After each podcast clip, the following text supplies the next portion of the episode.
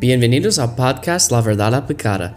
Nuestro objetivo es tomar la palabra de Dios y aplicarla a nuestras vidas.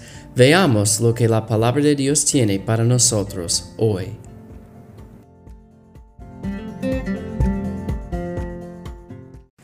Hola, gracias por escuchar el podcast La Verdad Aplicada.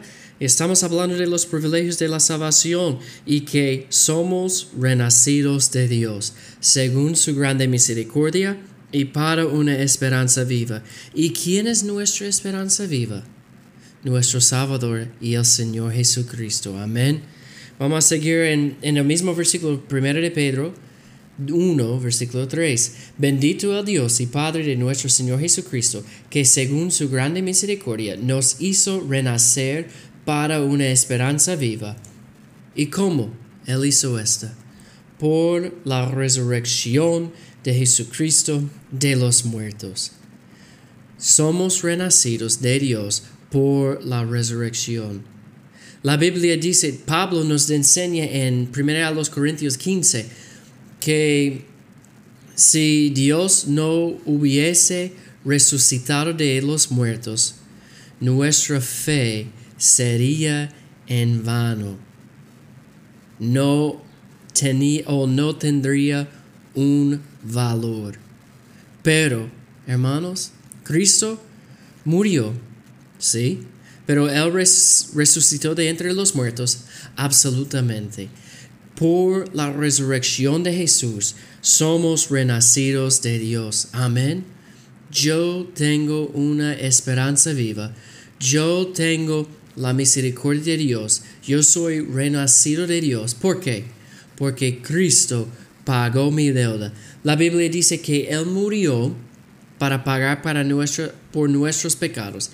Y Él y su resurrección, o a través de su resurrección, Él ofrece su justicia, su salvación.